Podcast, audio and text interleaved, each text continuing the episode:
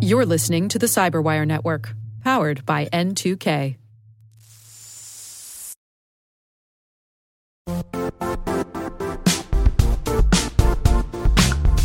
Don't struggle to align your organization's cybersecurity with business risk. Get the only solution that goes beyond reacting to threats with vulnerability and risk monitoring. You need the next evolution of MDR, and only Critical Start delivers it.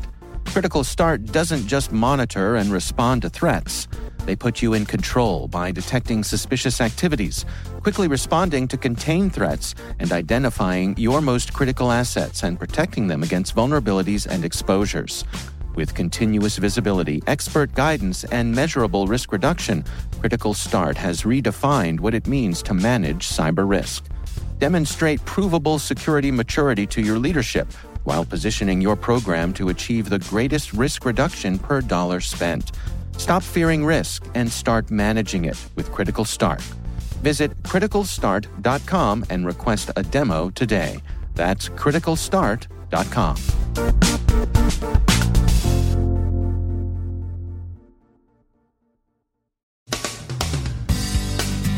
President Trump issues executive orders restricting TikTok and WeChat in the U.S. A Chinese APT has been active in industrial espionage against Taiwan's semiconductor industry. Intel sustains a leak of sensitive company intellectual property. Rewards for justice communicated to Russian and Iranian individuals by text message. Coordinated inauthenticity from Romanian actors, probably criminals. MageCart moves to homoglyph attacks. Craig Williams from Cisco Talos on ransomware campaigns making use of Maze and Snake malware.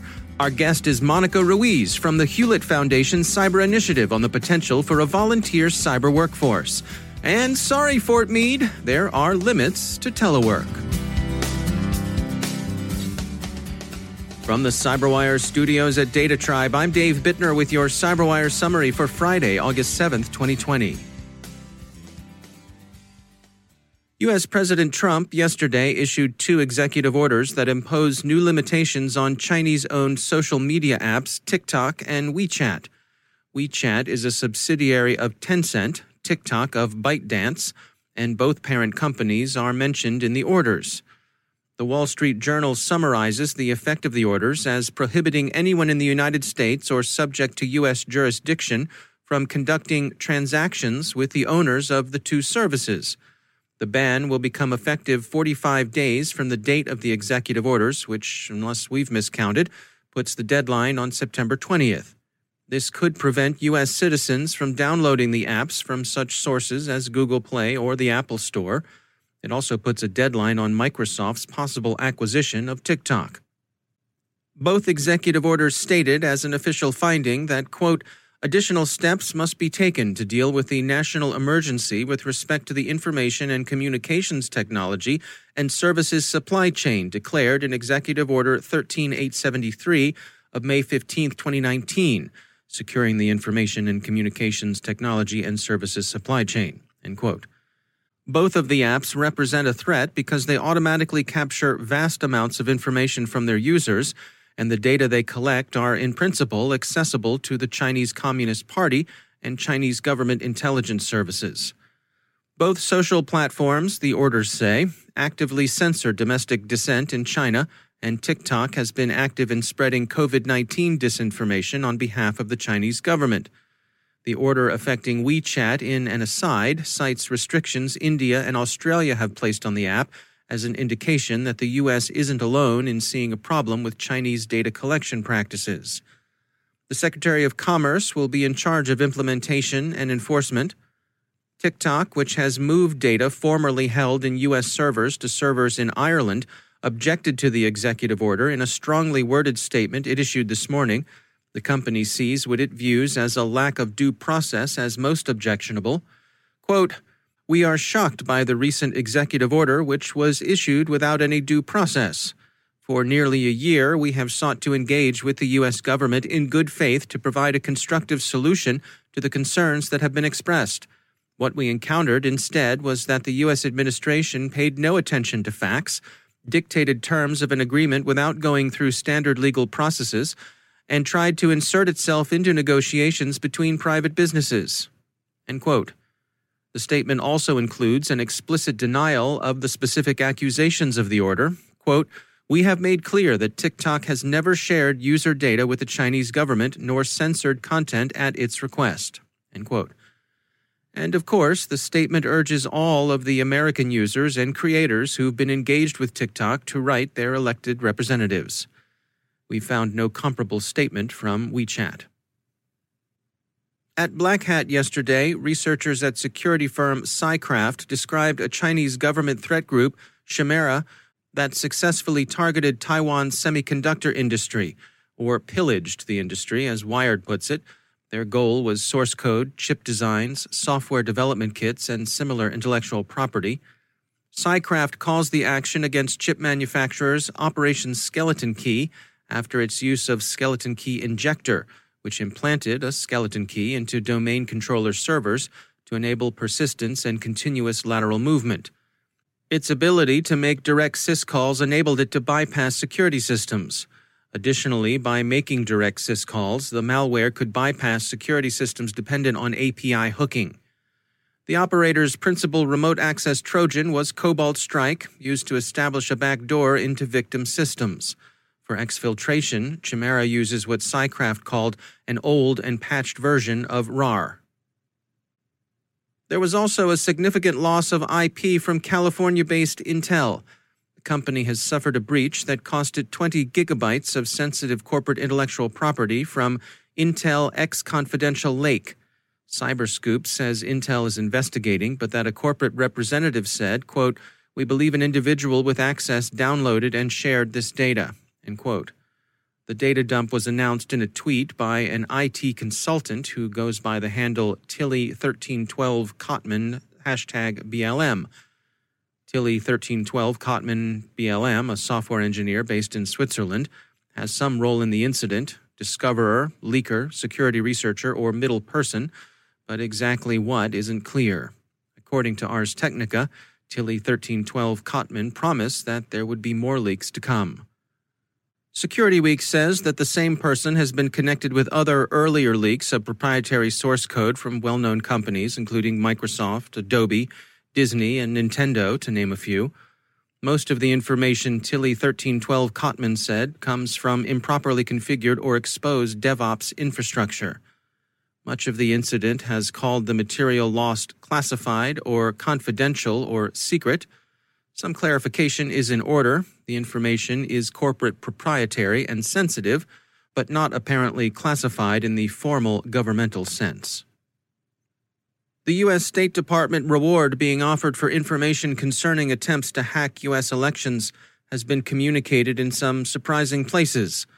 Reuters reports that text messages communicating the offer and link to rewards for justice have been turning up in Iranian and Russian devices. Who sent the texts isn't clear, but there's speculation that the messaging was done on behalf of the U.S. government. U.S. Cyber Command referred Reuters to the State Department, and State had nothing to say. According to the Washington Post, Facebook has disabled a Romanian network that was sending inauthentic messages expressing implausible support for President Trump. One would have to be naive indeed to uncritically swallow a report that former President Obama and former First Lady Michelle Obama had thrown their wholehearted support to the reelection of President Trump. The motivation is as likely to be financial fraud as it is influence. Malwarebytes reports an ongoing series of homoglyph attacks, which substitute similar characters into familiar domain names. The activity appears linked to MageCart, and it shows the gang evolving to take advantage of similarities among Turkish, Cyrillic, and other international character sets with the, to us, more familiar Roman letters. And finally, as remote work increasingly looks likely to become an important part of the new normal, the U.S. National Security Agency has said that it's expanding its telework capabilities with the 2021 adoption of Microsoft Office 365 to support unclassified work, FCW reports. But to rumors that NSA is going to open up its top secret cloud to remote work, the agency's CIO, Gregory Smithberger, said, no, that's just not a thing. And why not? Because Come on, friends, there's just some kinds of work that you can't phone in.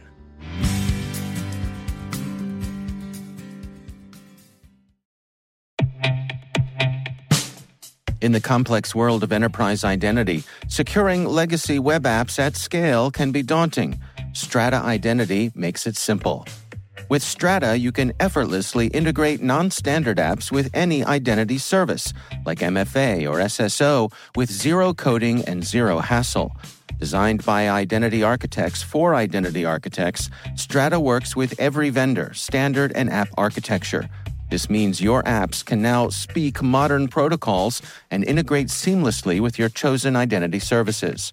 From securing on prem web apps to migrating away from outdated identity providers or consolidating them, Strata helps you keep your complex access policies as you modernize your identity infrastructure and get rid of technical debt. Join leading organizations like 3M, Dallas County, and CIBC in securing your apps with Strata. Visit strata.io slash cyberwire, share your identity security priorities, and receive a complimentary pair of AirPods Pro. Offer valid for organizations with over 5,000 employees. Connect today at strata.io slash cyberwire.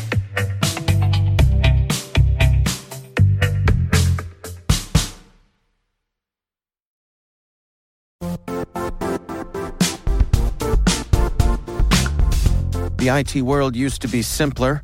You only had to secure and manage environments that you controlled. Then came new technologies and new ways to work. Now, employees, apps, and networks are everywhere. This means poor visibility, security gaps, and added risk. That's why Cloudflare created the first ever connectivity cloud. Visit cloudflare.com to protect your business everywhere you do business.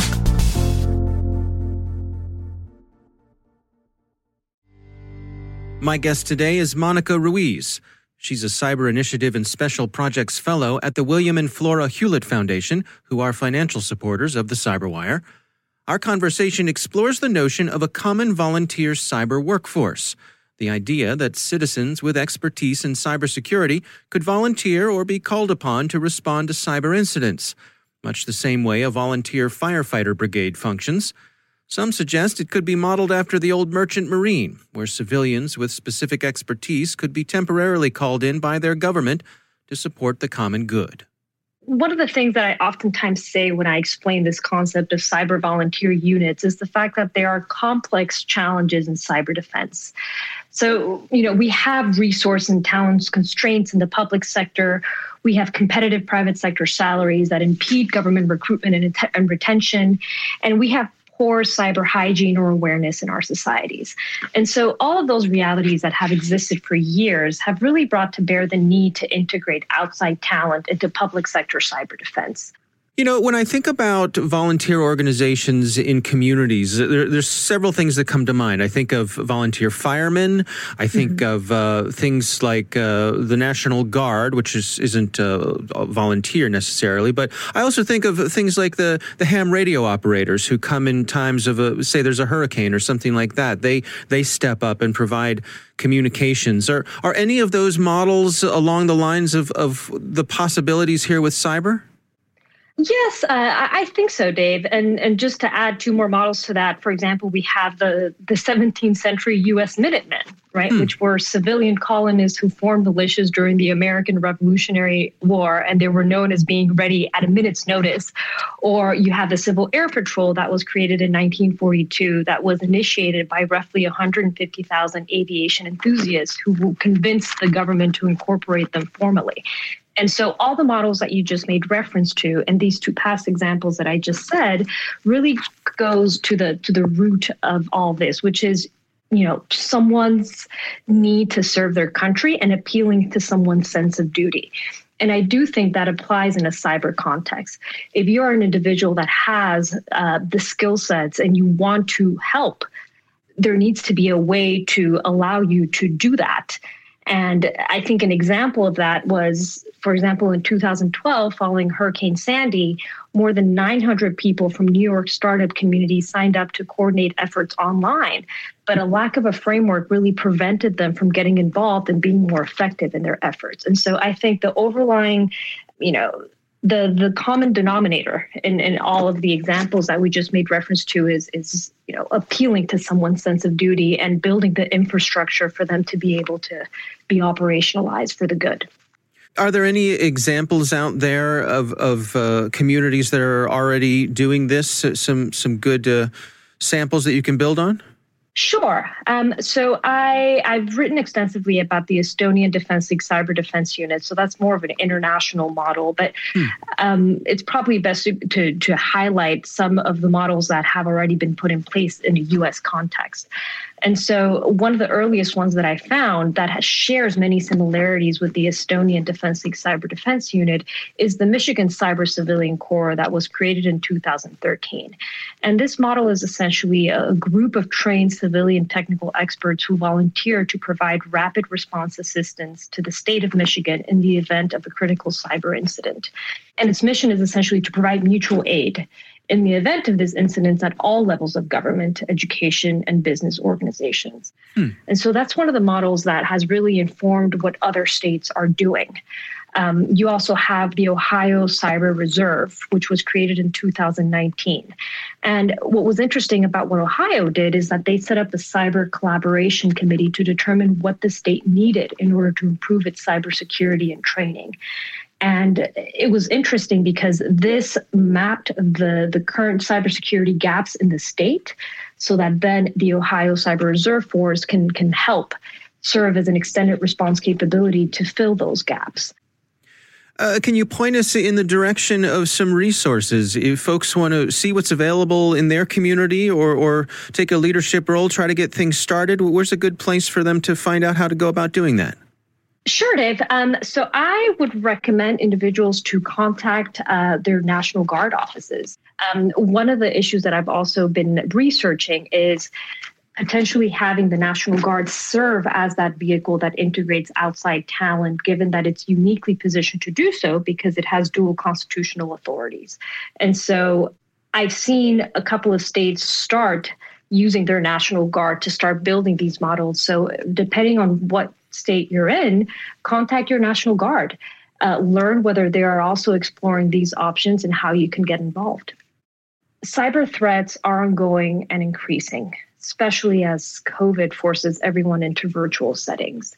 And so, the three takeaways that I would love to leave everyone with is that one, we need to tap into diverse civilian talent. Second is that we need to find a way to integrate that talent for societal benefit and third is that we need to focus on the long term of these efforts, so training and cyber education. And I do think cyber civilian units are uniquely positioned to address those three needs that I just laid out.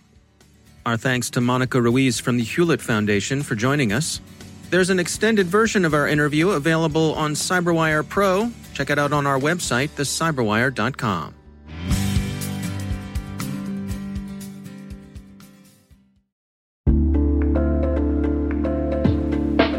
Are lengthy security reviews pulling attention away from your security program? With the largest network of trust centers, Vanta can help you streamline security reviews to win customer trust, save time, and close deals fast. Proactively demonstrate security by showcasing key resources like your SOC 2 or ISO 27001 and provide real time evidence for passing controls. And when a security questionnaire is required, Vanta takes the first pass for you. Visit vanta.com slash cyber to take a self-serve tour. That's vanta.com slash cyber.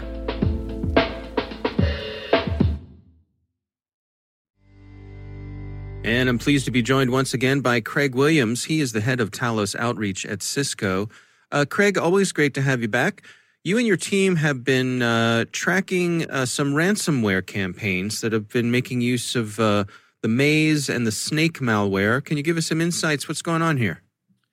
Yeah, so this is just one of the trends that our IR team has been tracking, you know, um, across the internet, across data that they have ability to monitor, and it's it's something we became more and more concerned about um, due to the recent pandemic, because we know a lot of people are working from home right? Um, and so, just to cut to the meat of it, really what's happening is we're seeing attackers compromise systems, but instead of immediately deploying ransomware, many are doing reconnaissance and waiting.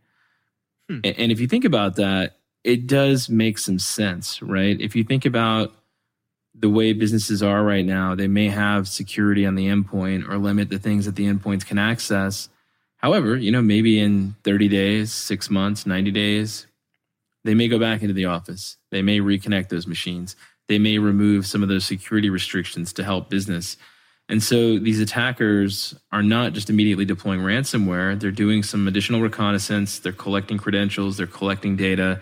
And then, you know, 30 days in the future or whatever, you know, whatever floats the attacker's boat, they're then deploying the ransomware and then ensuring they can cause the most damage possible. Hmm. That's fascinating. So the notion being here that if I'm able to hit your computer while you're working at home, let's say your laptop, at some point, uh, odds are you may go back to the office, reconnect to that corporate network. Is is that is that what we're tracking here? Well, that's our concern, right? Uh, this isn't hmm. necessarily a new thing, but we're definitely seeing an increase of it. Now, that could be due to the fact that COVID 19 lures are just simply more effective, right? Mm. Um, that could account for it. But I'm also concerned that the attackers could be making more of a push towards getting into those data centers a little bit more effectively by collecting more information ahead of time. And so I think this is something that we need to make sure that IR teams and security response teams are looking for. You know, look for people compromising those endpoints. You know, assume credentials may be compromised a little bit more often than usual. Maybe even up your rotation a little bit if you have the ability to do that. You know, it's definitely something people need to worry about. And if you don't have visibility onto the endpoint, it's something you need to start considering. Does does this reflect a, an increase in the professionalism of these bad actors? This their ability to uh, to have more patience here, to to bide their time. I, I think it does. You know, I don't know that that's necessarily a recent thing. I think this has been going on for a while. But I think the way that the lures are becoming more effective, the way that users are working from home, the way that security policies may have to be modified to facilitate working from home are definitely all going to combine to make industry more vulnerable. So, as folks are planning for their workers to come back to the office, to re engage, to plug those systems back in, to connect to that corporate Wi Fi, what sort of things should be top of mind? Well, I think segmentation is key right? Um, if there's no reason for users to be able to connect to certain machines that are sensitive, right? Like your backup servers, don't let them, right? Uh, set up the access restrictions you need to prevent that from happening. And even go one step further and try and make sure you have visibility into what's going on in the endpoints. All right. Well, Craig Williams, uh, thanks for joining us. Thank you.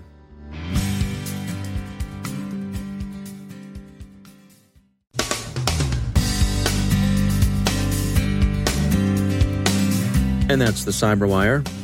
For links to all of today's stories, check out our daily briefing at thecyberwire.com. And for professionals and cybersecurity leaders who want to stay abreast of this rapidly evolving field, sign up for Cyberwire Pro. It'll save you time and keep you informed. Listen for us on your Alexa smart speaker, too. The Cyberwire podcast is proudly produced in Maryland out of the startup studios of DataTribe, where they're co building the next generation of cybersecurity teams and technologies. Our amazing Cyberwire team is Elliott Peltzman, Puru Prakash, Stefan Vaziri, Kelsey Bond, Tim Nodar, Joe Carrigan, Carole Theriault, Ben Yelin, Nick Veliky, Gina Johnson, Bennett Moe, Chris Russell, John Petrik, Jennifer Eiben, Rick Howard, Peter Kilpe, and I'm Dave Bittner. Thanks for listening. We'll see you back here tomorrow.